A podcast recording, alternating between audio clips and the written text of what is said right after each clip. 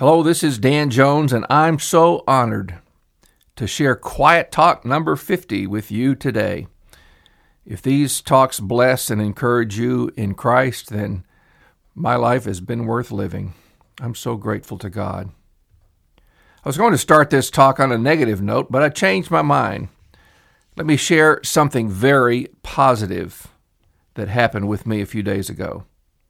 As some of you know, we are entering a period of transition. God has made it clear to Debbie and me that our time at our current place of ministry is about done. He has something else for us. We just don't know what it is yet. But God knows, and He will show us the way. His timing is never off. So here's the positive thing it was a simple phone call with a Christian brother whom I've known almost since I moved to New York, which happened in 2004. This man loves God and loves the Word of God, and talking to him was so encouraging. He understands just where we're at right now. Now, while we were talking, another friend in Christ walked into his house and he put his phone on speaker, and the three of us were able to share together. They both encouraged me in the Lord about all that's happening. It was great. After that phone call, I was so pumped up. My faith got a real boost. Proverbs 18:21 says that death and life are in the power of the tongue. These two great men certainly used their words to minister life to me that morning. I've talked before here about the importance of the church. There is no solo flying with Jesus. Christianity is a group thing. We do it together. We need other people around us who are likewise seeking to follow Christ, yielding all to Him. So, the question I want you to ponder today is this What kind of people have you surrounded yourself with? Do you spend time with people of faith? You need them to strengthen you, and you need to strengthen them. Let me share a passage from Scripture with you that has been on my mind just about all of this past year, this time when some churches have remained closed and when many have not worshiped together with other believers out of fear of sickness. It's from Hebrews chapter 10. Let us hold fast the confession of our hope without wavering, for he who promised is faithful. And let us consider how to stir up one another to love and good works, not neglecting to meet together, as is the habit of some, but encouraging one another and all the more as you see the day drawing near.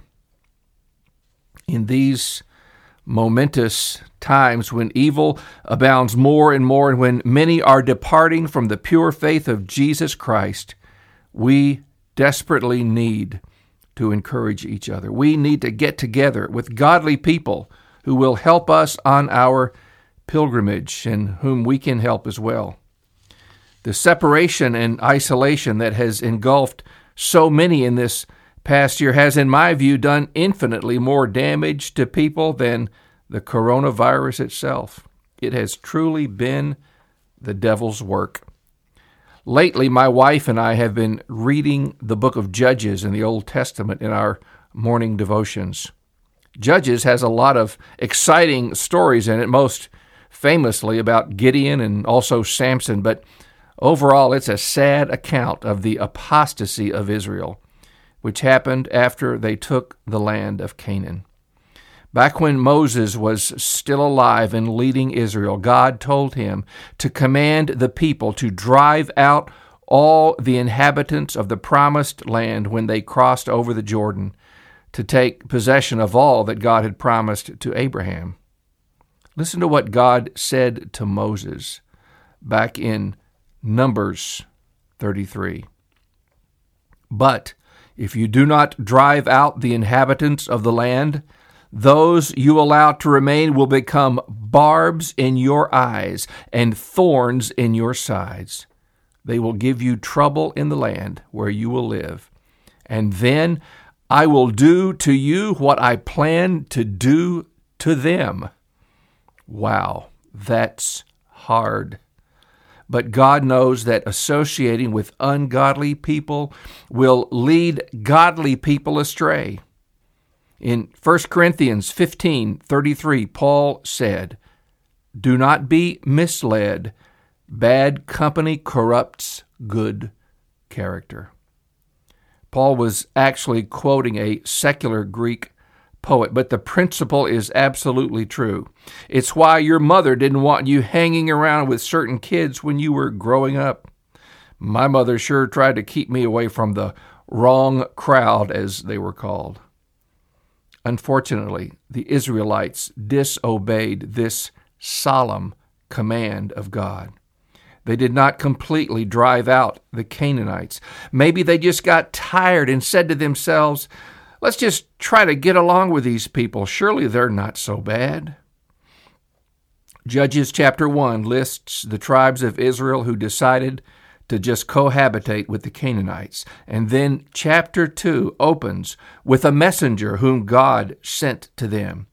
Here's what he said I brought you up out of Egypt and led you into the land I swore to give to your ancestors. I said, I will never break my covenant with you, and you shall not make a covenant with the people of this land, but you shall break down their altars. Yet you have disobeyed me. Why have you done this?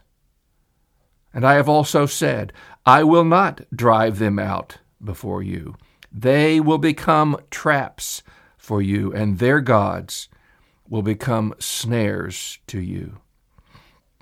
Now, I can hear the wheels turning in some of your heads out there. Some of you are thinking, this is very harsh. We, we should try to get along with everybody and live in peace. Now, clearly, Jesus hasn't instructed us to drive anybody out of any land anywhere. We are not living today in the theocracy of ancient Israel, and we should not try to duplicate, duplicate that theocracy. But as Christians, we most certainly live in a strange land, so to speak. Peter addresses his readers as aliens and strangers. There's no question but that the culture in which you live, my friend, is overtly hostile to the faith of Jesus Christ. It's time more Christians realized this. Now, I don't believe we as the church should run away from the world and isolate ourselves out in the woods somewhere. We will definitely have dealings with unbelievers. We couldn't obey the Great Commission to spread the gospel if we didn't. And yes, we should seek to live in peace. Paul said, if possible, so far as it depends on you, be at peace with everyone. I don't go around picking fights with people. I don't walk up to people in Walmart and tell them they're on their way to hell. But my point today is that we should surround ourselves with godly people who will bolster our faith, not bring us down. Again, from St. Paul I appeal to you, brothers, to watch out for those who cause divisions and create obstacles contrary to the doctrine that you have been taught. Avoid them. He also wrote, If anyone does not obey what we say in this letter, take note of that person and have nothing to do with him, that he may be ashamed. Clearly, the goal here is that these people Paul wants us to avoid should ultimately come to repentance.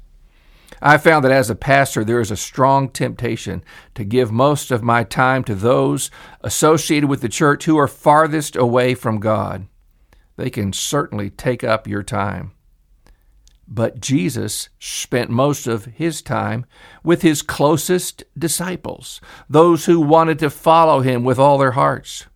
As he invested himself with them, they were equipped then to go out and do the same with others. So multiplying the ministry of Christ? Who are you hanging out with? Bad company corrupts good character. I'm so thankful for my two Christian brothers who built me up the other day. I'm going to call them again and return the favor. Heavenly Father, I thank you for my dear friends who are out there listening to this podcast right now. And I pray you'll build them up in the faith. And I pray that they will be able to be around other godly Christians, people who love the Lord, people who want to build them up and whom they can build up in Christ. Lord, help us to encourage each other, to exhort one another, and so much the more as we see the day approaching, the day of the Lord. Strengthen your church today, Lord God. Bring us together as you have called us to be together in Jesus. We'll give you praise and thanks for this in Christ's name. Amen. My dear friends, I would appreciate if you would contact me by email, father.danjones at outlook.com. I'm not sending hundreds of uh, Facebook Messenger messages anymore. And uh, so I'm depending on you to share this podcast with somebody. Just think if each person just shared it with two people who listened to it, uh, we would uh, triple our uh, group of listeners right now. So share it with somebody and uh, just share this link with another person who might be encouraged. And again, contact me, please, father.danjones at outlook.com. God bless you.